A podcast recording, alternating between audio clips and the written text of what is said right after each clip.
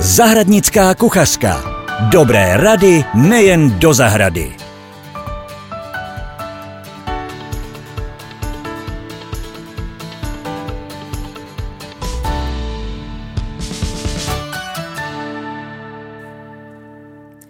Hezký lednový den, milí posluchači. Teď je na zahradě víceméně klid. Vyseváme papriky, saláty nebo letničky a to, co nás více zajímá, jsou holomrazy a jak před nimi ochránit rostliny. Jsem Petra a dnes si na toto téma budeme povídat s významným hostem Jiřím Savincem. Jirko, přeji ti krásný den. Ahoj Petro, ahoj posluchači a já myslím, že tak významný host zase nebudu. Možná to moc lidí neví, ale ty máš velký sad a jsi odborník na pěstování ovocných stromků. Tvoje sbírka meruněk a jiných druhů je opravdu veliká. Jak se potýkáš s holomrazy, respektive se zazimováním ty? A proč jsou ty holomrazy tolik obávané? Tak ono je to o tom, že vlastně my sice máme zažito, že chráníme nebo snažíme se ochránit naše zahrady před mrazem, ale skutečnost je trošičku jiná. V okamžiku, kdy je silný mráz a zároveň svítí sluníčko, což nebývá mnoho dní za to zimní období, ale když to nastane, tak to je ten čas, kdy ty rostliny trpí nejvíc. Úplně nejvíc tím trpí stále zelené dřeviny, nejenom jehličnany, ale i takové, co mají velké listy. Třeba cesmíny, mahonie, prostě bobkovišně, Často se prostě stane, že po takové zimě, kde bylo mnoho slunečních dní a zároveň teploty hluboko pod bodem mrazu, takže tyhle keře na jaře najdeme orezlé, ošklivé a musí znova obrůst. Oni to přežijí tu periodu, ale nám se to nelíbí samozřejmě, takže se snažíme ochránit zahradu především před těmi holomrazy, kdy opravdu to sluníčko dokáže totiž na té slunečné straně a to se týká třeba i kmenů ovocných dřevin, rozehřát ten kmen takovým způsobem, že v okamžiku, kdy svítí slunce, tak ten kmen najednou hřeje až téměř na 15, někdy i 20 stupňů Celzia, ale přitom venku je na nule, nebo dokonce pod nulou. A v okamžiku, kdy to sluníčko zapadne třeba za střechu stodoly, tak se rázově o 20 stupňů ochladí. A to je pro tu rostlinu obrovský šok. A je tedy důležité, aby se ty kmeny bílily, jako to dělali dřív zahradníci, nebo vápněli, nebo je nemusíme vápnit? Tak ono dřív zahradníci mnoho možností neměli, zjistili, že to vápno funguje, musí to být vápno dobře vyhašené, nesmí už žádným způsobem pracovat, nesmí jakoby poškodit eh, ty kmeny, tu borku, tu kůru.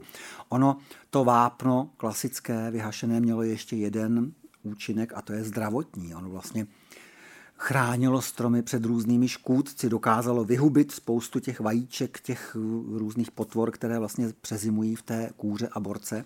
Takže tam se přidával ještě tenhle efekt. My dnes máme mnoho jiných možností. Samozřejmě můžeme ty kmeny obalovat takovými těmi vzdušnými děrovanými chrániči, které mají bílou barvu nebo bělavou barvu, takže už tam ten účinek se dostaví. Je samozřejmě ještě dobré vědět, které dřeviny je opravdu dobré před tím holomrazem nebo vůbec před tím mrazem chránit. Takže třeba v případě těch chráničů, jak jsem o nich teďka hovořil, tak je to ochrana nejenom před holomrazem, ale třeba i před zvěří. Když máme zahradu, která není oplocená, nebo nám tam hrozí riziko, že nám tam pronikne zajíc, nebo dokonce, nedej bože, vysoká srnčí zvěř, tak samozřejmě ten chránič, ten obal, vlastně chrání ten kmen ještě i před těmihle vlastně škůdci, teď by se dalo říct, že jsou to škůdci. A ta bílá barva navíc pomáhá vlastně té zimní ochraně před tím holomrazem. E, nátěr, chránič, Můžu samozřejmě obalovat, používají se třeba i různé papírové obaly. Asi bych nedoporučil žádné folie, protože je to neprodyšné, ten strom musí dýchat, ten kmen.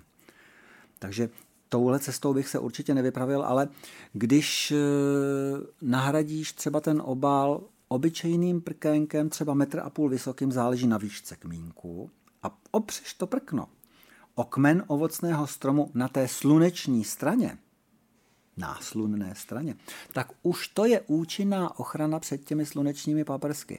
Vůbec nejcitlivější vlastně na ten holomráz jsou tradičně meruníky, ořešáky, hrušně.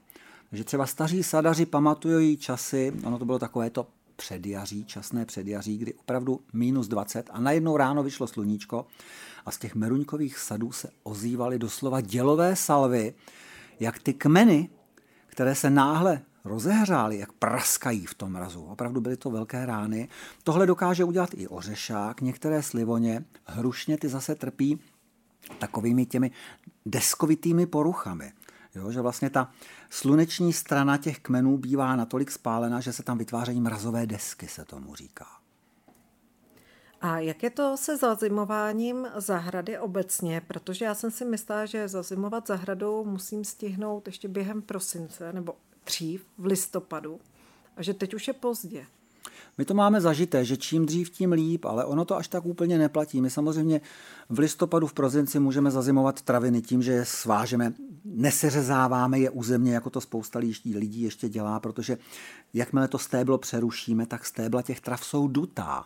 To znamená, nám tam najednou vznikne díra, která pokračuje až do kořenového systému té trávy a v okamžiku, kdy do ní v zimě naprší, tak se stane, že ty traviny nám vyhní. Proto je lépe ty vysoké trávy, třeba ty dochany a podobně, svázat do těch snopků, obtočit špagátem a nechat tam. Ono to svým způsobem v té zahradě taky zajímavě vypadá, když tam mám takové snopky. Eh, když je příliš sněžná sněhová zima, na sníh bohatá zima, tak to jsou takové ty sloupové jalovce. Vyplatí se obtočit provazem, protože v okamžiku, kdy ten sníh napadne najednou během několika hodin, tak dokáže ty štíhlé koruny rozlomit. A to jsou škody, které jsou nevratné. Ten jalovec pak většinou musíme na jaře ořezat a vypadá třeba i několik sezon ošklivě. To je zazimování, které můžeme udělat v předstihu. Tam nic neskazíme. Ale budeme-li zazimovat třeba trvalkový záhon s padaným listím schrabaným, tak to už je špatně, protože my vlastně ten záhon zakryjeme téměř neprodyšně. On, ono to, co je pod tím listím, tak sice chvíli dýchá, ale v okamžiku, kdy zapad, napadne nějaká voda, déšť, srážka, mlha, prostě to listí se zhutňuje, zhutňuje, zhutňuje a vlehne, až vytvoří takovou neprostupnou pokličkou, pod kterou ta půda se paří a samozřejmě paří se v tom i kořeny těch travalek, těch rostlin, nedej bože třeba dřevin ve, zře, ve vřesovišti. Takže tady už je dobré zazimovat až v okamžiku, kdy vím, že za dva, za tři dny udeří silné mrazy.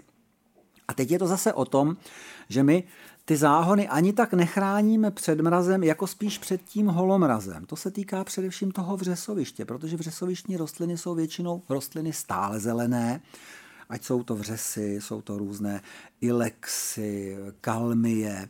To jsou prostě dřevinky, které vlastně jsou zelené neustále, i ty bobkovišně.